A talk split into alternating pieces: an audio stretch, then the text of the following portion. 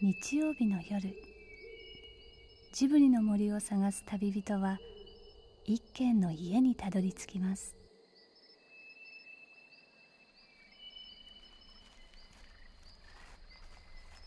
ジブリの森のラジオの川のほとりそこに立つレンガの家はスタジオジブリ鈴木敏夫さんの隠れ家です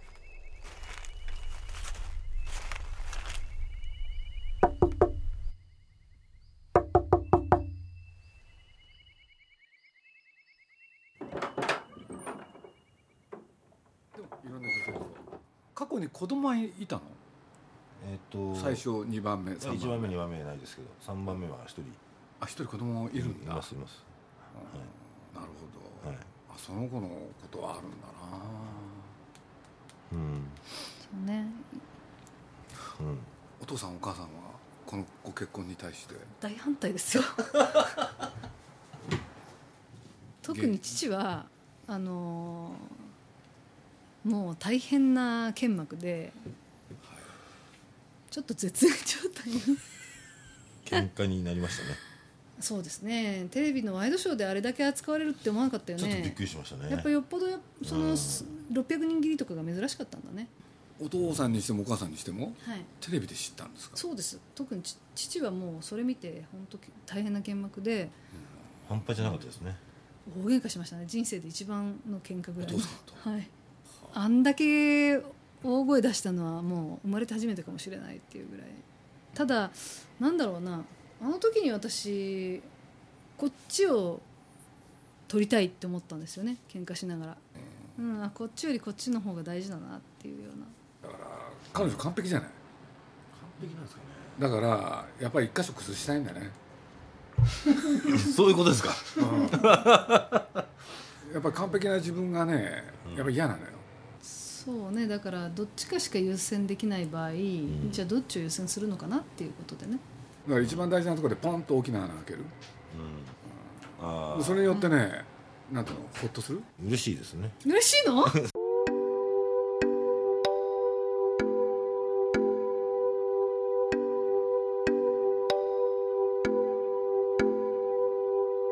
ダメンツウォーカーとして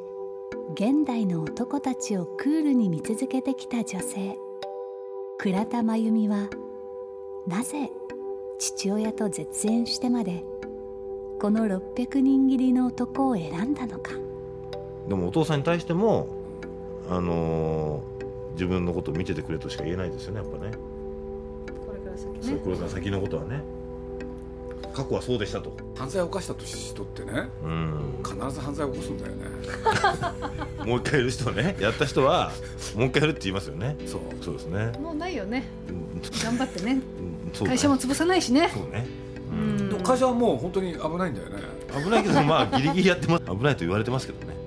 うんいやもうだって業界じゃね僕聞いたんですよこの間、うんそしたら今月ね、っていうのか先月8うん月にねなぜかこの映画会社がいっぱい潰れてらしいですね、その中の一つにねトルネードも入ってたあそうなんですか、ので僕は、ある人から聞いてね、ええじゃあ家内のとこダメなんだっつったらね、付き合わない方がいいですよって言 われてこの人の生活ぐらいなんはとかできる私が見見てもいいぐらいな覚悟がありますねあるんだ、はい草食の時代の絶滅危惧種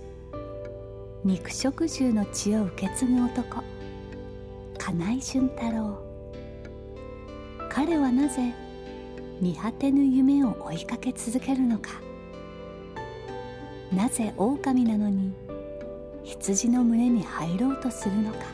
僕の父親も4回結婚してるからあじゃ5回か5回結婚してる6回でし5回です5回ですょ6人いるじゃない5回で5回じゃないいや6回だよ六回かすごいねそうですね偉いうんだから周りの人には本当にこの人もう絶対じゃあ5回目の結婚はいつするのとかまあ普通言いたくなるよねそうですよね浮気だって絶対するでしょみたいなこともやっぱり言われるんですけどこれからはもうないですよなんで保証できるの、もうないとなんでもうあの倉田さんと出会ったんで一人もうの女性じゃ満足しないわけだ今まではそうだ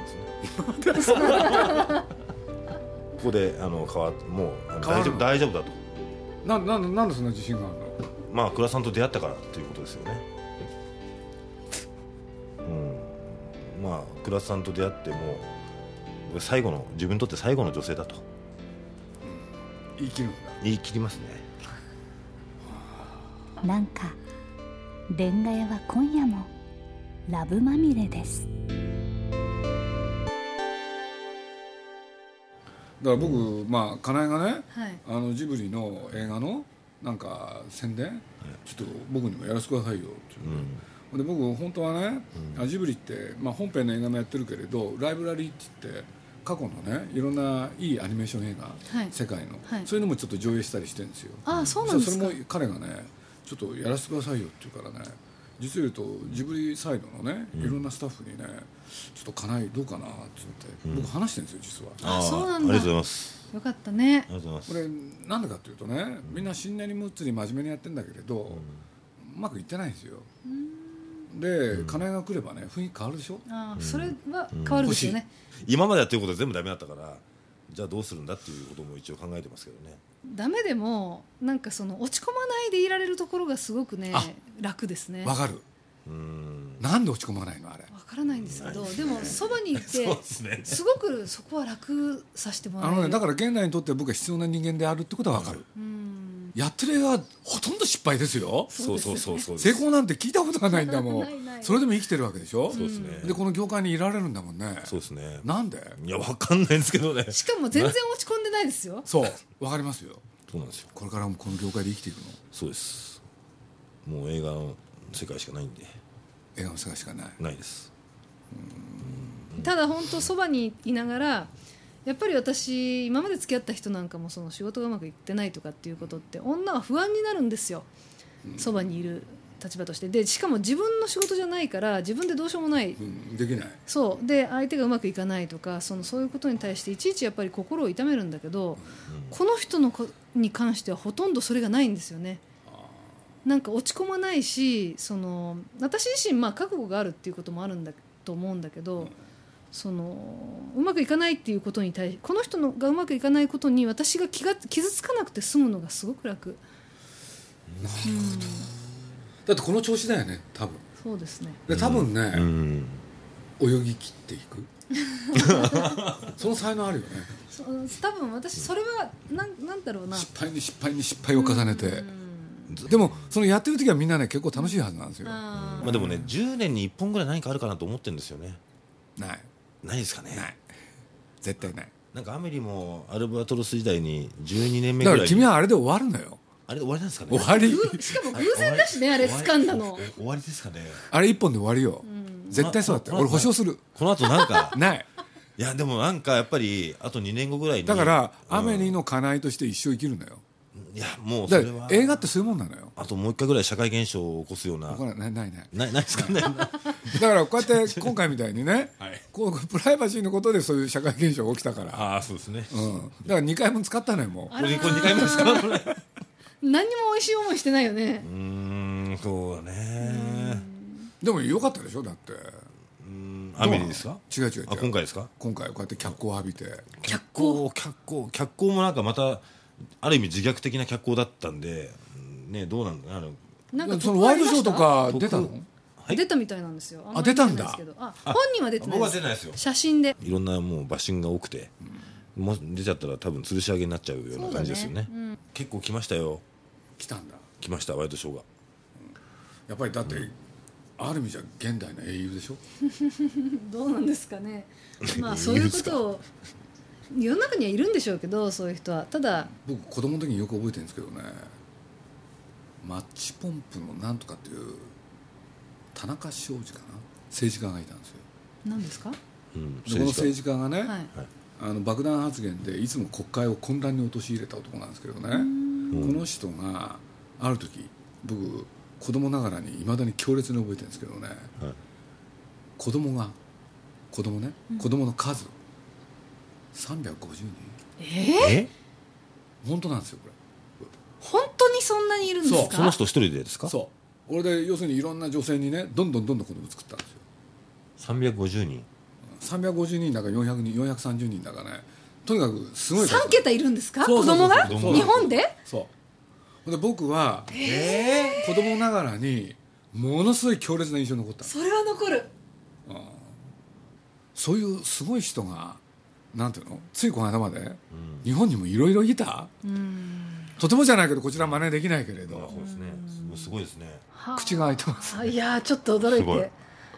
へえでもそれをみんな納得してるわけですね要するについこの間の出来事でしょまあそうですよねうんこの近代国家の中でそんなことがあ起きなおかつその人絶対いはないでしょうけど日本のねすごい人でしょうんまあすごいですよねうんうんだからなんていうかなそういうことがみんなすごい身近にあったわけでしょ奥さん何人いたんですかね奥さんじゃないよね奥さってんいうかじゃなくてもうんうそんな数えきれないぐらいすごいでもすよね女がその人の子供を産んでもいいと思うってよっぽどですからねよっぽど何かある男なんじゃないですかねでしょよっぽどの覚悟がないとねその子供でしょうん産んだりとかそのうん他に女がいてもいいわけだもんね多その分今とねなんかの価値観が違うんですうんそれはそうかも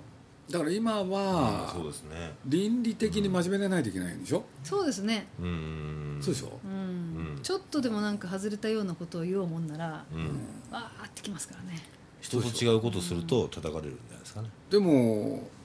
書いてる人書いたりねそうやって責めたりしてる人も自分我が身を振り返れば本当はいろいろあるわけでしょありますねでも、もう今はだって私がその未婚で妊娠してるっていうことだけでももうわーっていう人はいますから、そうですうんねなんで結婚しないんだみたいなね、そうねうんうんできちゃった婚ですら言う人いるからねいっぱい日本はもともとそういうことで言うと倫理観はうん薄かったはずなんですよ本ね、来的にはそういう話そうですよねうんだって歌合わせなんて平安末期に合うじゃないですかあれ乱交パーティーですよねそうなんだだあー そうかならんみですんかな明るく楽しくやってたわけですよそうなんでねすかそうそうそうそうそうそうあのいわゆる予売ってあるはいはい予はいは売はいはいねあのーうんついこの間まで勉強したことがあるんですよああれそうなんですかなんて言うと大げさだけれど本人なだけですけどね、ええはいそうあれってね、はいよくできてるんですよシステムとしてほほんで大概どこの村でもね呼ばいって祭りの夜でしょうはいそうするとあるんだけれどあのルールがあるんですよはい処女を襲っちゃいけないんですあそうなんだでもそうそれってわかるんですかそれははいルールを破るとはい後で大変な目に遭うんであのルールというかその前に処女っていうのがどこどちらの家にいるかっていうのはもうみんな分かってるわけすそですれだかって結婚してる女性しか襲っちゃいけないんだもんなるほどえ、うんああそっかそれでね大概その時代っていうのは子供ってね45人どころじゃないでしょそうです10人ぐらい生まれるでしょじゃあ誰の種か分かんない子そう供が結構いるんだそう本当で すかこれで子供ができたら村の最大の娯楽はそれが誰の子かを当てるってやつ本当ですかそうこれが日本の伝統なんですよ面白いな面白いななんか嬉しそうだねかなり あこれに比べたらなみたいなだからこれは網野義彦っていうねあのー歴史学者が書いてんだけれどうん旅の恥は書き捨てって言葉うあんるでしはい、ょあれ女性の言葉なんですよえねそうなんだ要するに女性が旅する時ははいはいその条件は誰とでも寝るってやつえそえうすればそこはスムーズにいくってだから日本っていうのは性においておおらかだとあそうなんだそうだったんだイヒそろそろこちらへ来て、最近ねジブリのイヒラですけどね「源氏物語」を研究してるんです源氏物語現状問題を研究してるんですねどうして今日までに勉強光源氏光源氏はねあんなにいろんな人をね,、いやねいろいろしてったんだろうってこれだって金井みたいなもんでしょあ そんないいもんじゃだって金井は言ってみればね光源氏ですよ この光源氏に女性は魅力を見出すのかと その自分の変な自分のものにもならないのにそのずっと自分と一緒にいてくれるわけじゃないのにみんながその恋焦がれて光源氏が来る時に、まあ、心も体も許してしまうっていうその光源氏の魅力は何かっていうのをこう問われてでちょっと読んだりとかしてたんえですそけこがどど動機なんですかしらあのもともと、研究さはれい、る高橋さんからそういう質問をああそうないんただだいた時になんでだろうって大体ね一夫一夫制っていつから始まったか日本でこれねまも前のの本によるとですね室町なんですよあそうなんだあそうなのつまりまだ500年前うんたった500年の歴史だってそれまではって全然違うじゃないうんそういうこと書いてるんですようーんだからそういうことと金井は関係あるなと思う要するにだから今の中央アジア行っても実はそうですよねブータンとかそうあそこでら辺みん兄なそうなん弟でが同じ奥さんを持っているあそうなのでもブータンの映像って見たことあるけど見た目日本人そうそっあくれりではすよ日ね本とすごい関係あるそかっらくりですよね人だか間がら宮崎駿なんかもブータン大好きで随分あそこかそうらなんですかいただいてますよ「あ本当ですか、うんへえもののけ姫その他」あそうなんですそうか見た目ね本当そっくりだからあるえねお兄ちゃんがある奥さんと結婚してね弟のインタビューってのはねは「い君の夢は?」って言ったらお姉さんと結婚することええ本当ですかでそれは現実化される可能性があるんだこれで兄貴はね「んお前もなもう少し大きくなったらな」っつっうんてええ これ笑ったですよね歴史ってね見を見ていくとね本当面白いんですようんでそれこそねまあ歴史でいうと最近はねついこの間まで男性が働いて女性はそれにくっつかなきゃいけうなんい、うんこれが大きなテーマだったでしょ、はいだからね僕なんかもねふとこの間思い出したのは、うちのおふくろがね、僕が小学校3年の時、ね、おふくろがね僕は小学校3年ながら不思議だったの,、あの珍しくねちょっと散歩をね遠出したんですよでなんでこんな遠くまで行くのかなそしたらとあるうちの、ね、家へ着いたそしたらね表札をずっと見てるんですよ、よく覚えてるんですよ、んでなんでお母さんがこんなの見てんだろうって、うんそしたらお母さんの好きだった人だよっての家なんですねでもね、この人は生活力がなかったから私は今のお父さんと結婚したんだって言ってもうそう僕ね、うんそのい思い出ってね、ん忘れないんですよそうすると、ん残ったんですよ頭に、要するに好きな人よりも生活のために今のお父さんと結婚したのかって、本当に好きだったのはその人なのかとそうそうだって子供頃に思ったわけでだす、っね、て言うんだもんほんで僕は年男って言うんだけどね、あの本当はね俊彦っていう名前にしたかったってでなんでかって言ったら俊あ彦はいはいとなんでかって言ったらその人の名前がなんとか彦なんですよだああからそれをつけたかったってでも占い師に見てもらったら自覚が良くないからお前は年男になったなんて話を聞いてねはいうちのおふくろなんて当時、はいね、大変だったんですよな何が大変か、結婚の時お腹でかかったんですよんお腹がでかかったあもうもうすでに妊娠してたってこそとですう、ね僕なんですけどね、はい俺で当時ね何しろ昭和23年、そしたらそれはもう大騒ぎでそうですよねそうこれでね、あのーおばあちゃんっていうのがね僕にね、お前は運のいい子だ」って言ってずっと言ってくれるんですよ、でなんでそんなこと言うのかよく分かんなかったの、そしたらね僕がある年になった時にね、お母さんお前に謝らなきゃいけないことがある」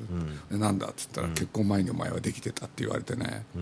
で僕はそれ言われた時もちょっと印象的だったんですけどね、子供に言っちゃうぐらいだからよっぽど好きだったんでしょうねそうでも、なんて言ったらいいかな昨今、その生活の方を女性もね自立して自分でできるようになったからまあそういう人とそうじゃない人とみんな恋愛の方へ行くことがそそうできるできる時代でしょうんりゃそうだよね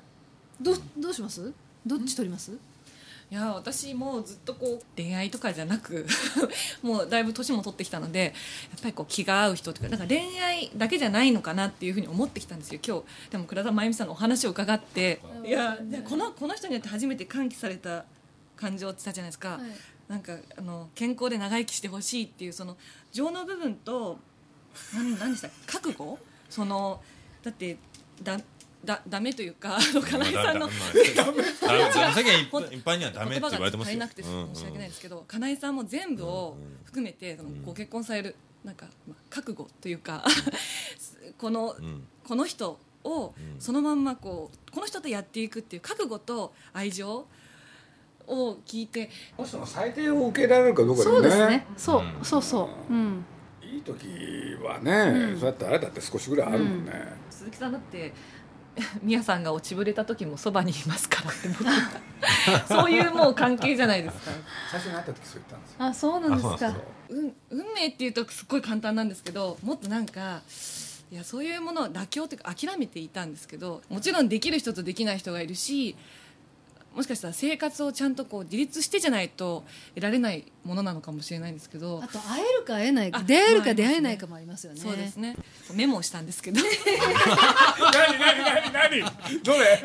やっぱりあの他の女の人には会っていないけど私にとってはいいってこうかなえさんを感じたところだった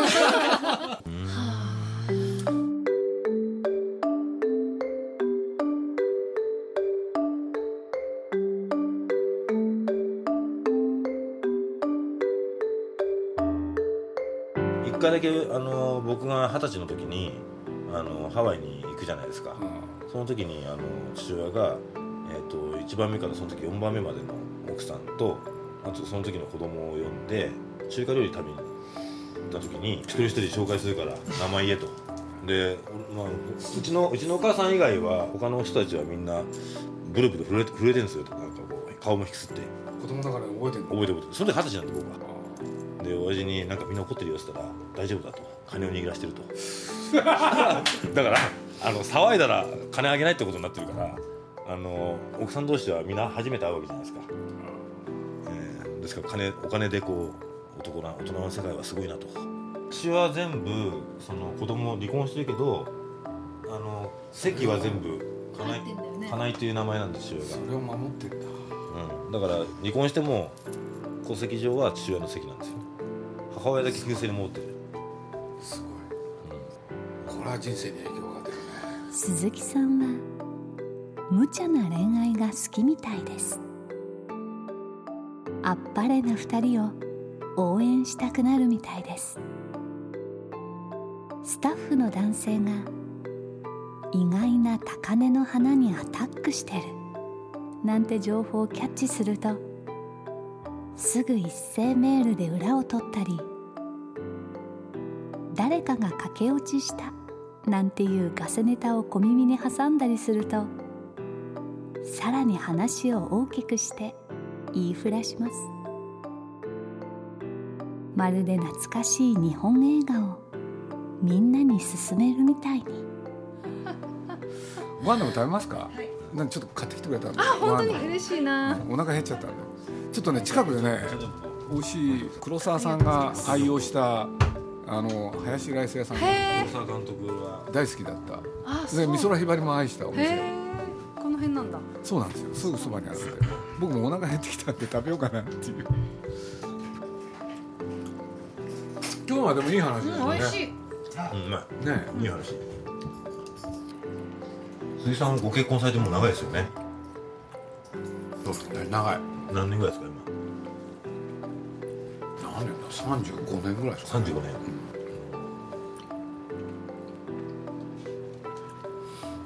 らい持ちたい持たしたいね35年と言わずにねうん鈴木敏夫のジブリ汗まみれ今夜の出演はスタジオジブリ鈴木敏夫伊平陽子トルネードフィルム金井俊太郎さんそしてダメンズウォーカーでおなじみの漫画家倉田真由美さんでした今回も「黒澤明のハヤシライスを二人に振る舞ってニコニコ顔の鈴木さんなかなか痛快な映画だったみたいですだからつい最後に鈴木さんはこれまであまり話したことのない珍しい映画の話をしてくれました子供の頃に見た鈴木家の秘密っていう映画です僕はね中学1年の時にうちのおふくろが親父と離婚したんですよね俺で子供だからショックでしょでうちにお母さんがいなくなったでまあいろいろあったんですけど1年後再婚するんですよね2人であもう一回うんあだからうちの復縁ってことですねそう、うちのなんだ戸籍謄本やるとね結婚は僕が13歳の時になってるわけですよ二人ともあそうかそうかそうするとね子供ながらにね何なんだっていうの がね残るんですよだから僕っていう人間を形作る時に実に大きな事件ほんでそれまで優しかった親父のおばあちゃんがね僕が寝静まったと思ってね親父に再婚を勧めてるところを聞いちゃったりとかねいろいろあるわけですよそれはシビアだなそれはシビアだね今あなたの恋愛映画はこんなに自由で素敵ですか